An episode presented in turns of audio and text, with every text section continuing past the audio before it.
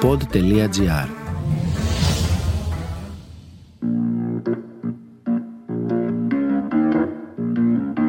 Θέλει η αρχαιότητα να κρυφτεί και η χαρά δεν την αφήνει.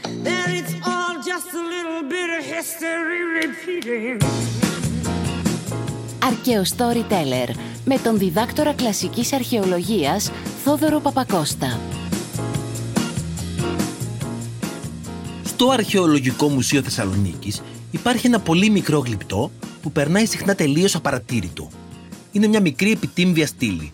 Μια ταφόπλακα, ας πούμε. Δείχνει ένα ξυπόλυτο νεαρό ψάρα να ζυγίζει ψάρια. Αυτό μόνο. Με αφορμή αυτό το μικρό λιτό και απέριτο γλυπτό, θέλω να σας πω μια συγκλονιστική ιστορία από την αρχαία Μακεδονία. Αν δεν σας φανεί συγκλονιστική, πραγματικά στείλτε μου μήνυμα να μου πείτε «Δεν συγκλονίστηκα ρε μπάρμπα». Που δεν θα το πείτε, γιατί θα συγκλονιστείτε. Καλά, δεν θα χάσετε και τον ύπνο σας, αλλά λίγο θα συγκλονιστείτε ελπίζω. Κοίτα, κοίτα που θα ξενυχτήσω πάλι Μ' αυτά τα λόγια που μου λέει με τρελαίνει Λοιπόν, η αρχαία Μακεδονία ήταν ένα ισχυρό βασίλειο. Πολύ μετά το Μεγαλέξανδρο, ο πρώτο τελευταίο βασιλιάς της Μακεδονίας ήταν ο Φίλιππος ο Πέμπτος. Ήταν η εποχή που μια νέα υπερδύναμη ξυπνούσε στον κόσμο, η Ρώμη. Η υπερδύναμη της Ρώμης είχε πιαστεί στα χέρια με το βασίλειο της Μακεδονίας. Ο Φίλιππος έκανε δύο πολέμους εναντίον των Ρωμαίων. Ο γιος και διαδοχό του Περσέας θα ήταν μετά, αργότερα, ο τελευταίος βασιλιάς της Μακεδονίας και θα έχανε οριστικά τον πόλεμο απέναντι στη Ρώμη, που θα συνέχιζε αίτητη την κατάκτηση όλου του κόσμου. Αλλά αυτή τη στιγμή που μιλάμε, δεν είχε έρθει ακόμη εκείνη η εποχή, ήταν ακόμη η βασιλεία του Φιλίππου του Πέμπτου. Ο Φίλιππος προσπαθούσε να κρατήσει ισχυρή τη Μακεδονία. Cause I'm strong enough to live without you Strong enough and I quit crying long enough Now I'm strong enough Και πολλές φορές οι αποφάσεις της εξουσίας δεν είναι πάντα αρεστές στο λαό. Και μέσα σε αυτό το κλίμα έζησε και μια γυναίκα, η Θεοξένα, που η υπερηφάνεια, η τόλμη και η θυσία της παραμένει άγνωστη. Αλλά ήταν μια προσωπικότητα που δεν δίστασε να πάει κόντρα ακόμη και στο βασιλιά τον ίδιο. Got the eye of the tiger, the fire Dancing through the fire Cause I am a champion And you're gonna hear me roar Ο βασιλιάς Φίλιππος, όπως είπαμε, είχε πελάδες με τους Ρωμαίους. Και το βασίλειο ήταν σε μια γενική αναμπουμπούλα λόγω της πολεμικής απειλής. Ο Φίλιππος έβλεπε συχνά εχθρούς γύρω του και όπως κάθε ηγεμόνας είχε όντως εχθρούς που έστειναν καραούλι να τον φάνε με την πρώτη ευκαιρία. Κάποια στιγμή λοιπόν αποφάσισε πως θέλει να ξεριζώσει ολόκληρες πόλεις και κοινότητες από την Ημαθία στο κέντρο του βασιλείου και να τις μεταφέρει αλλού με το ζόρι για να φέρει στη θέση τους θράκες πολεμιστές που ήλπιζε ότι σε περίπτωση πολέμου θα του φαινόταν πιο χρήσιμοι. Έτσι ξεκίνησε ένα μαζικό κύμα οργής και αντίδρασης απέναντι στον αναγκαστικό ξεριζωμό που επέβαλε ο βασιλιάς. Get up, stand up. Stand up for your right. Το άκουσε ο βασιλιάς ότι τον ευρίζουν ασύστολα και τα καραβάνια των ξενιτεμένων οργιάζουν με κατάρες και απειλές για τον ηγέτη και θυμώνει. Διατάζει λοιπόν να εκτελέσουν όλους τους ενήλικες άντρες των οικογενειών που εξέφρασαν αντιβασιλικά αισθήματα. Σκασμός, δεν θέλω ου, ανακαθείτε τσόλια. Μέσα σε όλους ήταν και ένας Ηρόδικος. Ο Ηρόδικος είχε δύο κόρες, τη Θεοξένα και την Αρχό, παντρεμένες και οι δύο. Εκτελείται λοιπόν ο Ηρόδικος και εκτελούνται και οι δύο γαμπροί του, γιατί όλοι τους θεωρήθηκαν αντιβασιλικοί. Και μένουν οι δύο κόρες του, η καθεμία με ένα μικρό γιο μόνες τους. Η Θεοξένα αποφάσισε ότι δεν ήθελε να ξαναπαντρευτεί, παρότι ήταν αριστοκράτησα και είχε πολλές προτάσεις. Η Αρχό όμως ξαναπαντρεύτηκε. Ένα τύπο που τον έλεγαν Πόρη. Ο Πόρης πρέπει να ήταν καλός ανθρωπάκος. Έκαναν κι άλλα παιδιά μαζί. Αλλά η Αρχό πέθανε νέα. Τα παιδιά ακόμη μικρά. Και η Θεοξένα, θέλοντας να βοηθήσει τα παιδιά της αδερφής της, αποφάσισε να παντρευτεί τον Πόρη αυτή και να μεγαλώσει το δικό της παιδί και τα νύψια της σαν να είναι όλα μαζί δικά της. Έλα μου όμως το μένος του βασιλιά απέναντι στους αντιβασιλικούς δεν είχε κοπάσει και σε κάποια φάση βγάζει νέα διαταγή που λέει πως θα εκτελεστούν και τα παιδιά όσων αντιβασιλικών είχαν ήδη πεθάνει.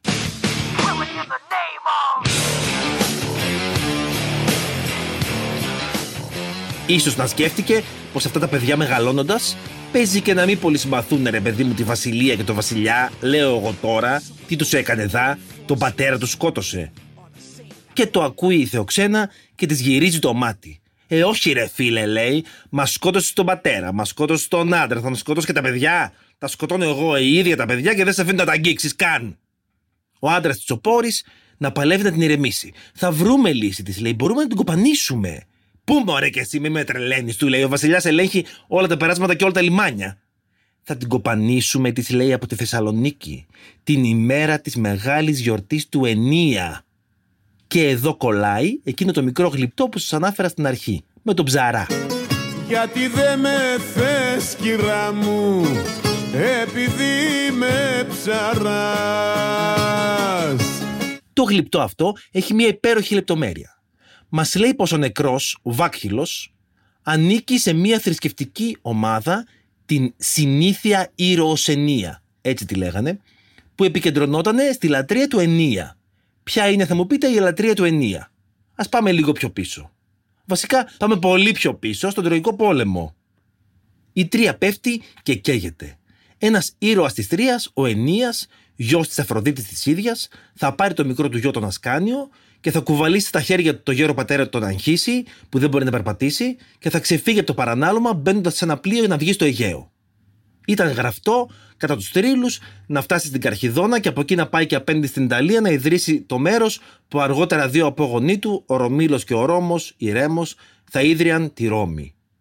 Αλλά πριν φτάσει ως εκεί, ο Θρύλος λέει πως έκανε μια στάση στο θερμαϊκό κόλπο και ίδρυσε μια πόλη στο όνομά του, την Έννοια. Εκεί που είναι σήμερα η Νέα Μηχανιώνα στη Θεσσαλονίκη. Πολλούς αιώνες μετά, απέναντι από την Έννοια ιδρύθηκε η Θεσσαλονίκη. Και η νέα πόλη θα έκλεβε την παράσταση.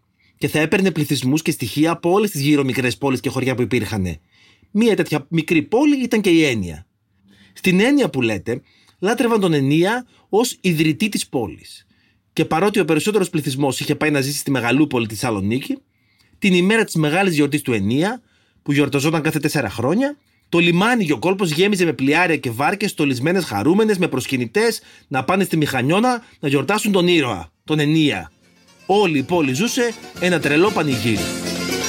Οι μπαγλαμάδες να αρχίσουν τσιφτετέλια Να ανάψουνε τα τέλεια ολοταγός Και τα μπουζούκια να κάψουν το πατάρι Χορεύει και γουστάρει ο Σαλονίκιος Ο Βασιλιάς είχε στήσει φρουρές παντού να ελέγχουν μη τυχόν κανένα πλοιάριο πάει να βγει από τον κόλπο.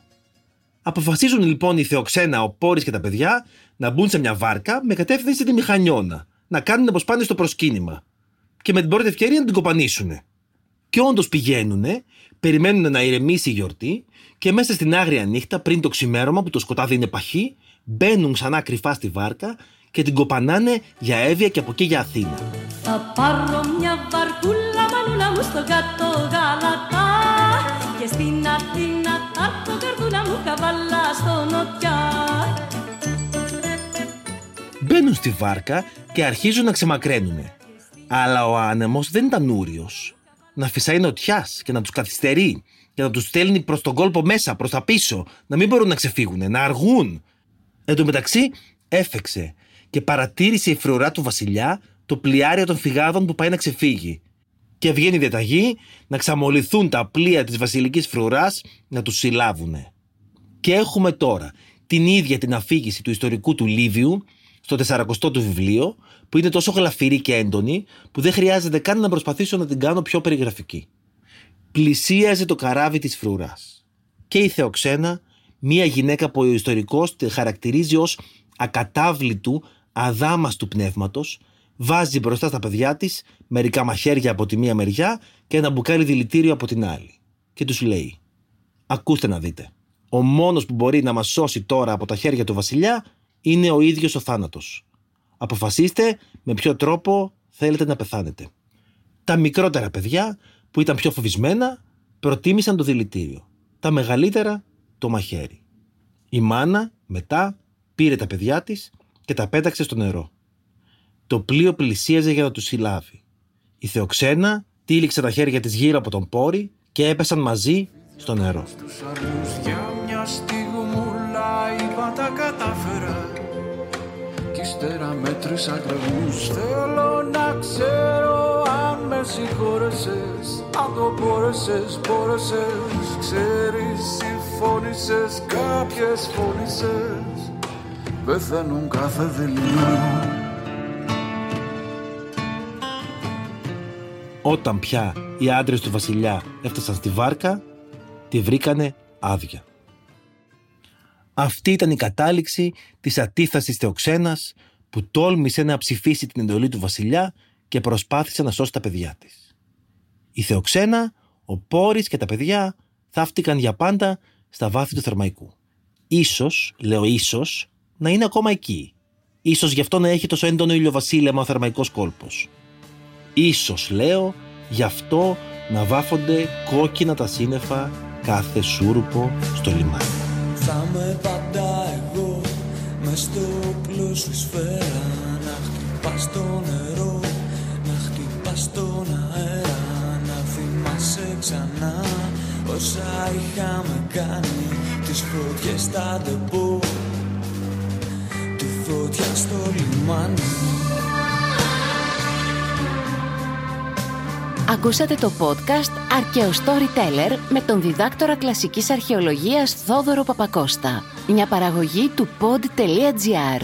Αναζητήστε τα podcast που σας ενδιαφέρουν στο pod.gr, Spotify, Apple Podcast, Google Podcast και σε όποια άλλη εφαρμογή ακούτε podcast από το κινητό σας.